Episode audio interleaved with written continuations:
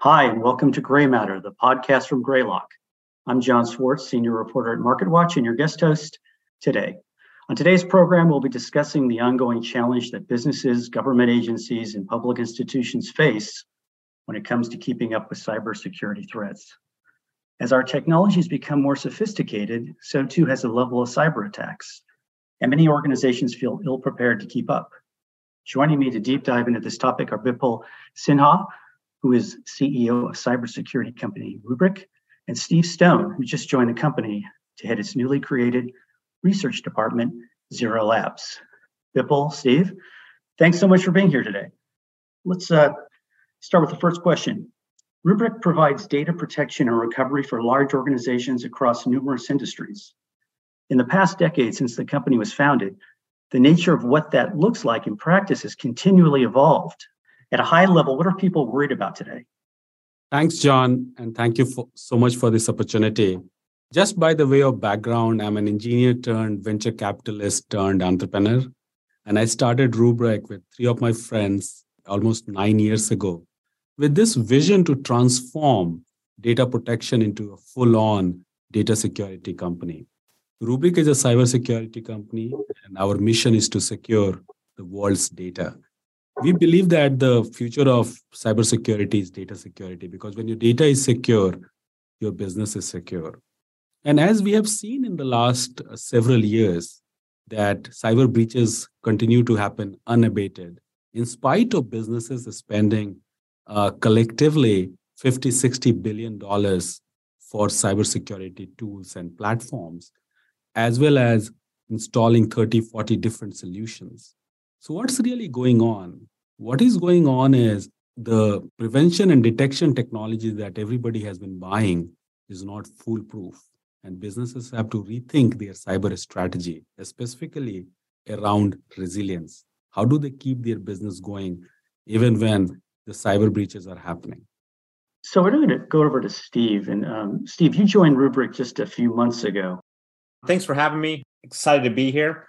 One of the really neat things that we're doing at Rubrik is creating this Rubrik Zero Labs from from the ground up, and that's um, both a daunting task that we're starting something so big from the ground up, but it also gives us a really interesting touch point where we could start this report by saying, let's take a step back. Let's let's not start diving right into a specific problem a specific threat a specific technical aspect we got to really take a macro view of the landscape and not just the threat landscape but the risk landscape and the impacts to people and teams.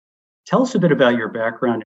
My background is is pretty unusual. Um is you wouldn't really put out a career path for how i've got from a to b although there's quite a few of us that have you know had pretty similar backgrounds you know starting in cybersecurity this still feels like a pretty new industry overall. And so i think you'll see a lot of folks like me that have had a pretty wandering journey. My background really started in the us military.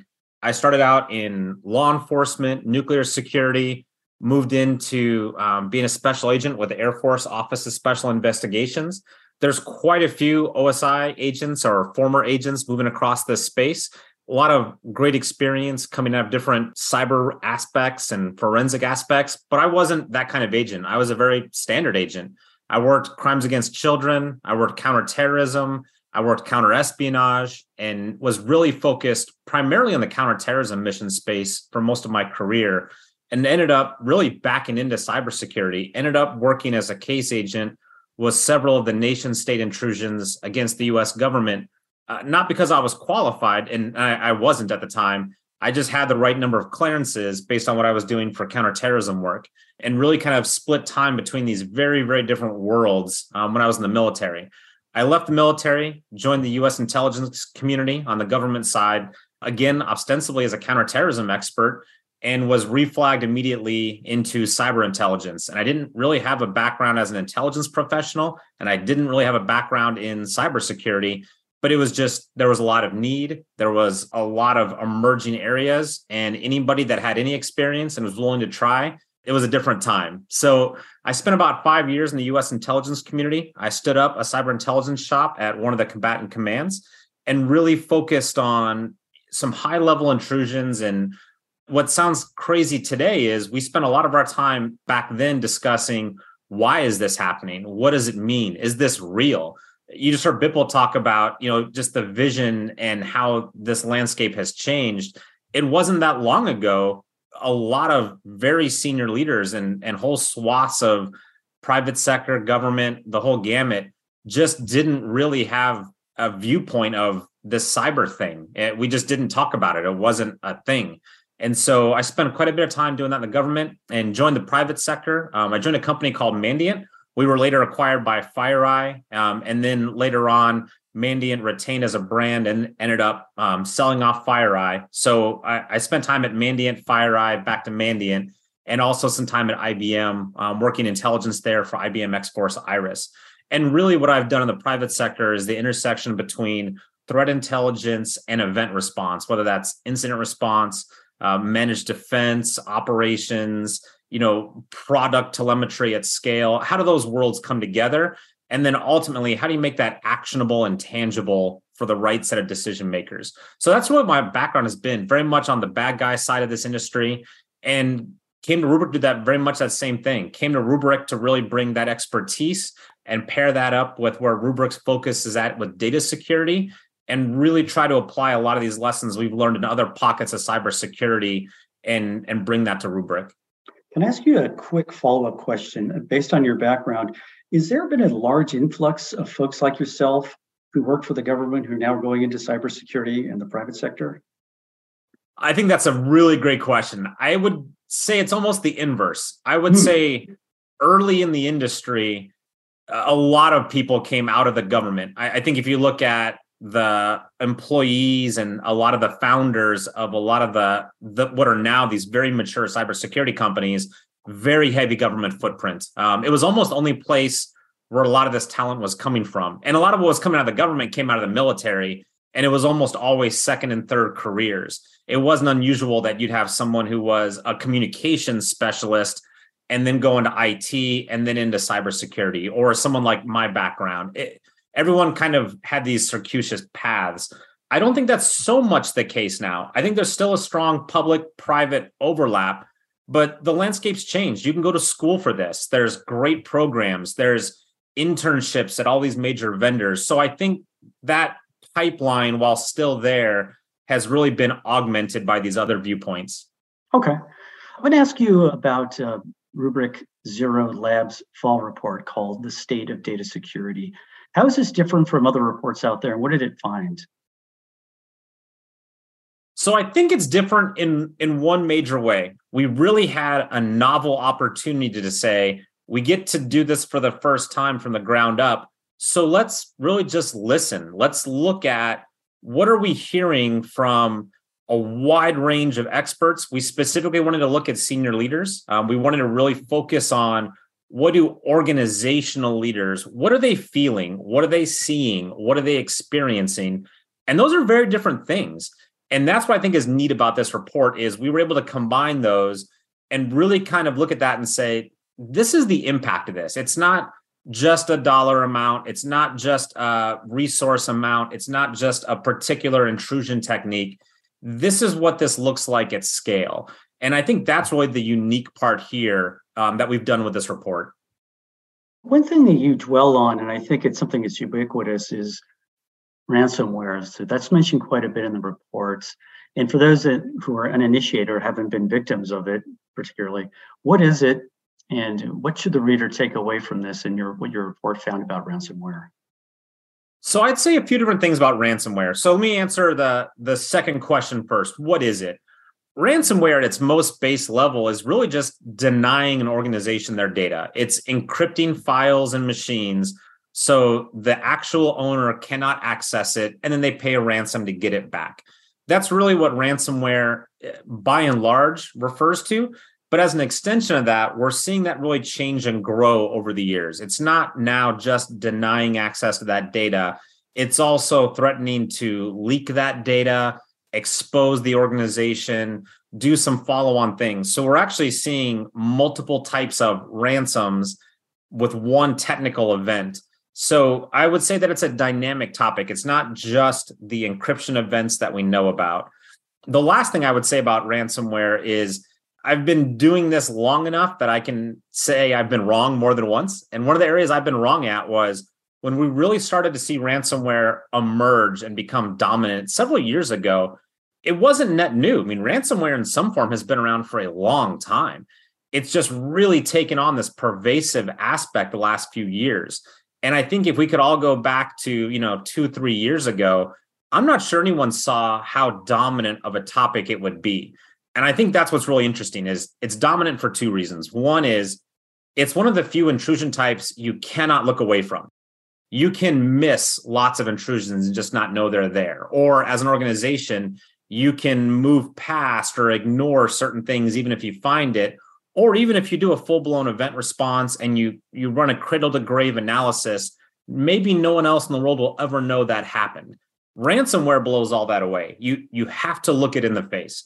I think that's the first part. The second part is when we look at it it produces these really profound ev- events because going back to Bipul's earlier comment this is about data and if you don't have access to your data if you don't have confidence in your data being secure it drives profound operational and business impacts. And I'm not saying other intrusions haven't done that. They definitely have, but not like this. So I think that's why we see ransomware, not surprised, but why we see it so much in this initial data security report that we focused on here at Rubrik.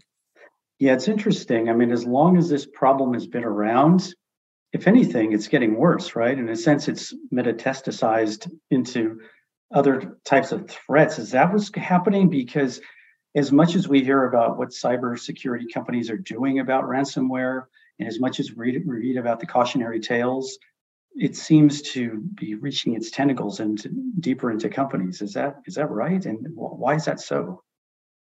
I think it's it's right to a degree, and I, I would pull the punch a little bit to say here's why I think it's right is everyone's learning that this is really effective. And I say everyone, meaning both those of us on the defender side and those on the adversary side.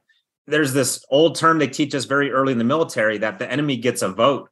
And we're seeing that with ransomware. Um, this is an effective way for threat actors to monetize their work, which is typically one of the more challenging things with cybercrime. In in the olden days, we would talk about a cybercriminal group that would go after credit card data because they had a way to monetize that. And different groups would do. Uh, we still see a lot of like business email compromise and, and mm-hmm. fraudulent wire transfers. Well, that's how those groups can monetize that. And we saw these different pockets targeting ATMs. Ransomware uh, has shown a number of threat groups there's a range of ways they can monetize this, especially cryptocurrency. And that's it. It's just easier for them. They get to focus on the things that they're good at and not have to be exposed in other areas. So I think that's a really, really big deal. The second thing is it goes back to my earlier comment about you can't turn away from it. You have to address it. You absolutely have to get your arms around this. And, and I think that attracts a lot of attention. The other piece I would say too, though, and this is why I would pull the punch a little bit, I think what we're also seeing is what we would consider to be ransomware is actually pretty diverse. Um, you know, there's multiple ways to extort organizations using ransomware. You can steal the data, you can encrypt it, and then go after it. You can also look at what this effectively can do is be a data denial, which can be used by a range of other groups for other purposes. We've had multiple geopolitical conflicts with data destruction events. Some of those have used the exact same basic technology that's deployed in ransomware. So I also think it's important that we keep in mind that our discussion of this has evolved a lot and has expanded greatly. So what we were talking about as ransomware three years ago, we're still using that same term, but we're rolling lots of other things yeah. inside that umbrella as well. One takeaway, one interesting statistic before we go on to the next question is that you found that on average, IT and cybersecurity leaders were made aware of attacks 47 times in the last year. 52% suffered a data breach, and 51% dealt with ransomware in the same time frame. So that gives you an idea of the depth of the problem. I'm going to go to uh, Bipul. The narrative around cybercrime and cybersecurity tends to surround the business, the downtime, other companies or customers impacted. So it's interesting to shed some light on how these cyber attacks impact the people involved.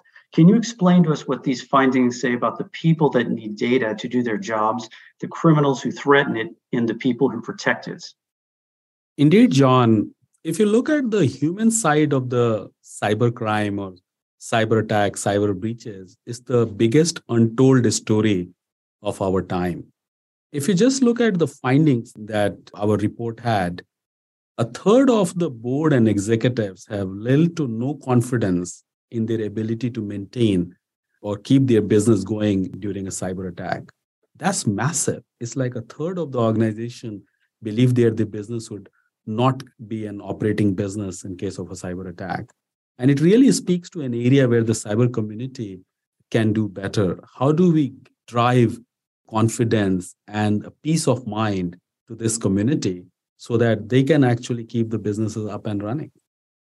The other thing that, that I found very interesting was 96% of the respondents reported emotional or psychological impact because of an attack.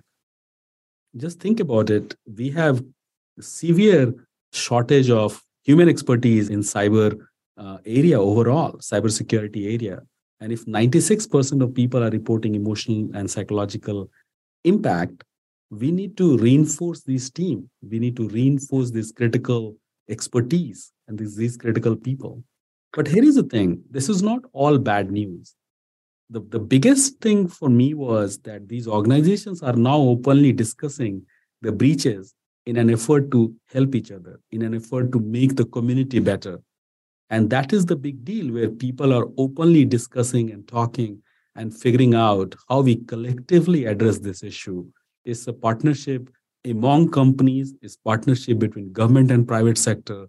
is a human equation that is going to be a big answer to this challenge.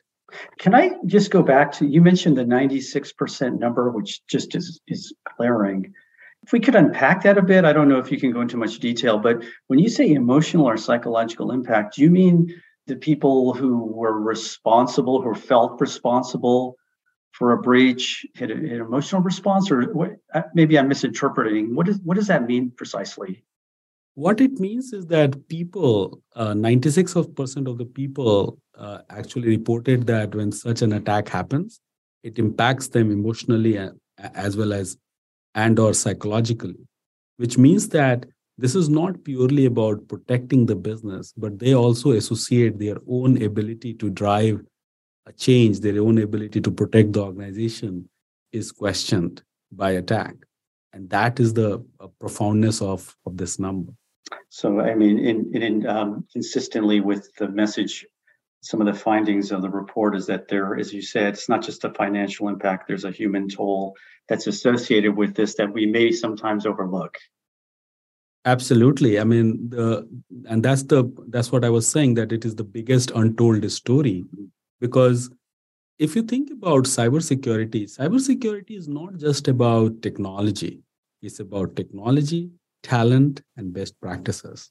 And the talent and best practices combination is what leverages the technology to drive an outcome. And when attack happens it actually impacts people because it impacts them psychologically emotionally. It is very stressful not just because sometimes people question their own abilities but also organizational uh, uh, like resetting people have the concerns about losing their jobs and all sorts of things Interesting. So, Steve, uh, are there some other key findings from the State of Data Security report that you found revealing and that surprised you?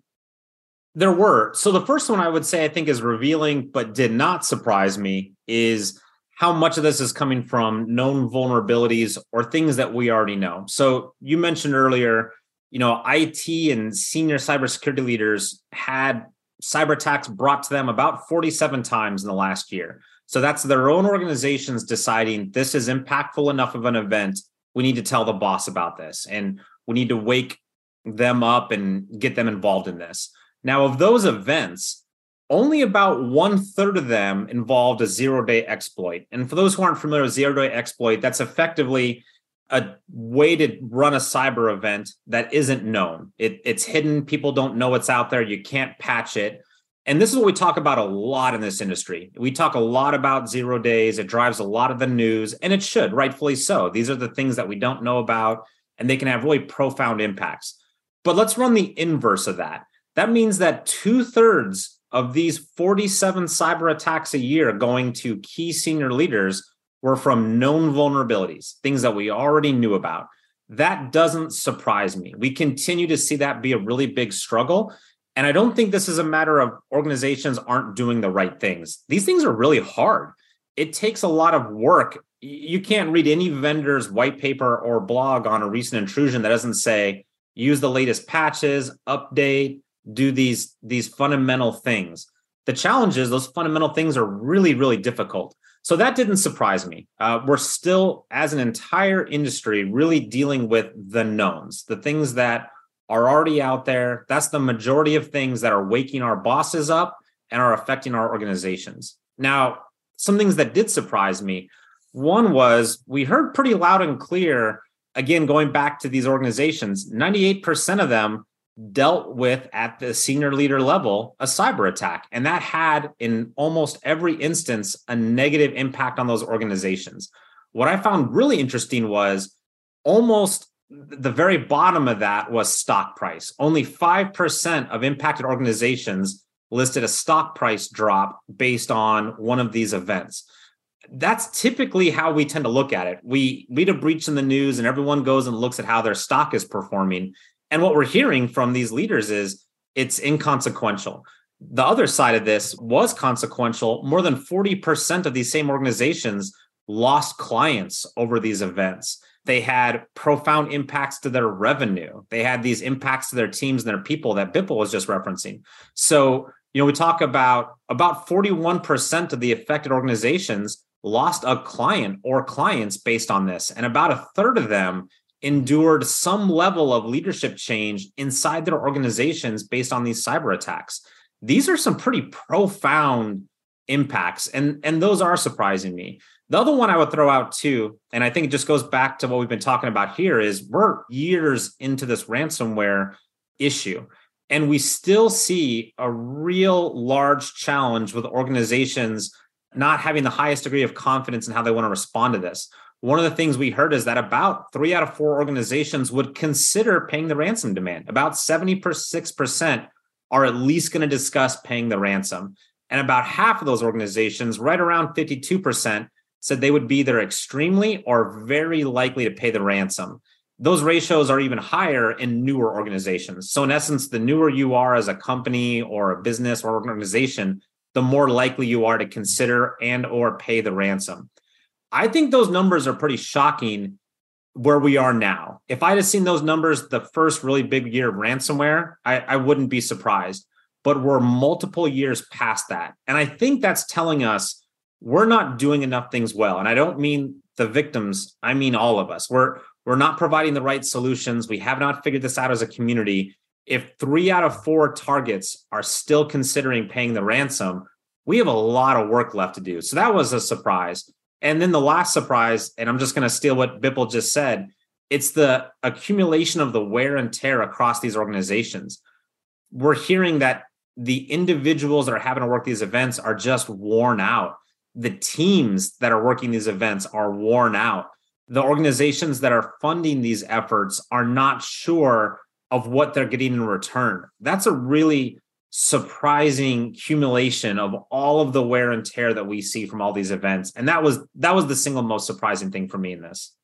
You know it's interesting that that as you said three-fourths of those affected by ransomware would consider paying. Now is that a reflection of i'm not sure how much on average they're being asked to pay there i guess maybe the decision making process is that we'd rather pay and keep this secret rather than lose 41% of our customers or eventually take a stock hit or lose uh, members of our executive team or have to go through some sort of reorganization. I wonder if they think that just hush money basically is their easiest solution hoping that they're one and done. Maybe is that perhaps what's going on in that scenario that may be an element of it. I, I'm not sure how much of the the preponderance that is. I I think that's definitely a component.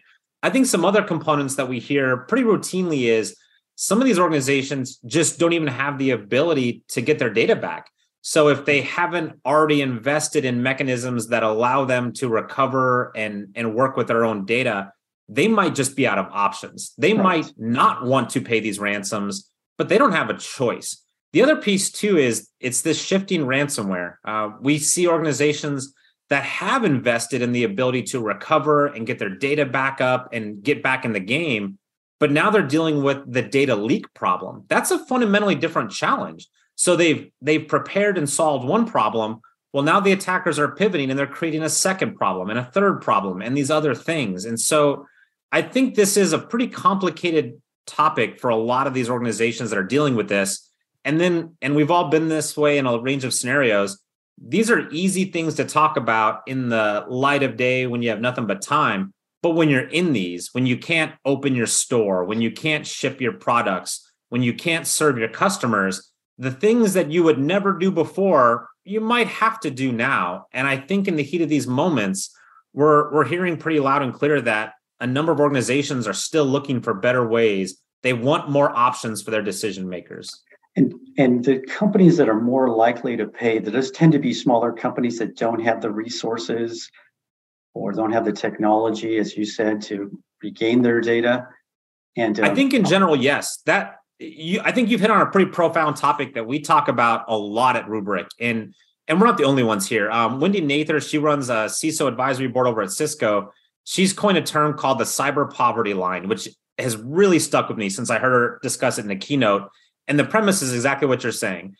Not all organizations are created equal, and these smaller ones have far less resources, if any. They don't have the teams, they don't have the technology, but they're facing the exact same threat actors that governments and Fortune 100 organizations are. That's a really difficult problem. Imagine having to face everything with a fraction of the resource of these larger organizations who we see struggling with this in the news. So I do think that is why we see the smaller organizations, the younger organizations be more apt to consider paying these ransoms. They just don't have all the resources and they're effectively below that cyber poverty line and they're having to deal with every threat that you can possibly imagine. What's a typical uh, ransomware demand in terms of dollars? It's really all over the map. And I say that because there's a range of ransom actors out there. Uh, we've seen anything from, you know, when ransomware first started taking off, it actually targeted individuals. If you go back, you know, probably three-ish, four-ish years, ransomware was actually pointed at individuals, and you would look to pay three or four hundred dollars and get your own data back. And then, you know, the threat actors figured out that it was much more profitable to go after organizations, and those numbers just started creeping up. It was, you know, in the hundreds of thousands. We've seen multiple millions um, the news is full of different ransomware demands for you know 2 million 20 million 30 million and up and up and up. So we really see the whole gamut. And i think what's really really fascinating there isn't it shouldn't surprise us that the numbers are going up. That i think makes sense. We're also seeing the ransomware actors start really paying attention to critical moments. There was a big event over in europe the last couple of weeks where an organization had made a public announcement that they were being acquired for a, a cash settlement. And all of a sudden, they had a ransomware event, and the ransomware actor asked for a specific number based on what was being discussed publicly about that company being acquired for. So everyone's paying attention to business. This isn't in isolation. Interesting, interesting. Um, hey, Bipul, what uh, strategies and recommendations can cybersecurity leaders take away from these findings because we have this problem that's growing and is becoming much more sophisticated and even tied into the economic model of the of the victims. One thing that is clear is uh, cybersecurity is a universal problem. It impacts everyone from your largest global bank to your smallest school in your neighborhood. So the breadth and the scale of this problem is daunting. So for different organizations, the strategies that they are thinking about is to not only do the preparedness and cyber readiness, but also think about incident response and crisis management. Because the it is now a two-sided problem. Everyone knows that the breaches will happen. So when breaches happen, how do you bounce back? And to improve the overall cyber resiliency, you need to combine the cyber readiness plus incident response crisis management plans. What is also interesting is that, as Steve was describing, data is often the passive victim of cyber events. And the ability to directly observe data in terms of what is happening to it, who is doing what to your data, organization can really reduce the cyber risk because at the end of the day, data is the most critical asset. And if you secure your data, you can rest assured that you can bounce back. What's next for uh, Rubrik Zero Lab, Steve? Uh, what else can we expect from them in the cybersecurity research unit? So the first thing is, as we take out this report and and go public with this and discuss these findings, we're going to apply these findings to ourselves. One of the big things that we're focused on at Rubrik Zero Labs is this needs to apply to us as well as the larger industry and how we apply to our clients. So that's the first thing we're going to do is get this material out there, talk about the parts that we think are really impactful, and also run that drill internally. We'll have those same conversations with our senior leaders about how does this look? What do we need to change based on this? In the report, we make several recommendations that we've heard repeatedly from experts in this field on ways that we address this. And, and we're going to ask those same questions to ourselves and do that. We're also going to start really focusing on Rubrik Zero Labs as the threat research element here at Rubrik. And we want that to have impacts across both our clients. That's first and foremost. We have an obligation to those organizations, but also to the larger community. We want to be good partners in this space. And we want to be able to talk about what we're seeing, how we think that can improve things, both from a data security standpoint and also from a zero trust standpoint, and put material out as quickly and as consistently as we can. And then we want to really kind of focus on foundational pieces as well that can help drive forward collective understanding and give us solid touch points. The next one, one what really want to look at is, you know, what's a really good baseline for data security? One of the things that's a challenge is we tend to talk about anomalies, we tend to talk about specific intrusions or specific impacts, but it's hard to categorize those if we don't understand the baselines. If we don't understand what does typical look like, and now we can measure anomalies and impacts. So we really want to kind of focus on that baseline for data security from both a threat and a defensive standpoint. Um, with Rubrik Zero Labs focus areas next. Great, Bipul. Uh, just wrapping it up. Uh, what's next for Rubrik? Uh, where's the company going, and what, what do you have in, in your immediate plans? What we see is the cyber threats has, has evolved into not just about technology weakness, but a business model for cybercrime as well as tool for cyber warfare. And if you think about organizations around the world, they are actually want to address this two-sided dilemma of preparedness and ability to uh, do incident response and bounce back. And what we are doing is we are fundamentally driving that cyber resilience, that business resilience, so that you can continue to operate even in the presence of cyber breaches.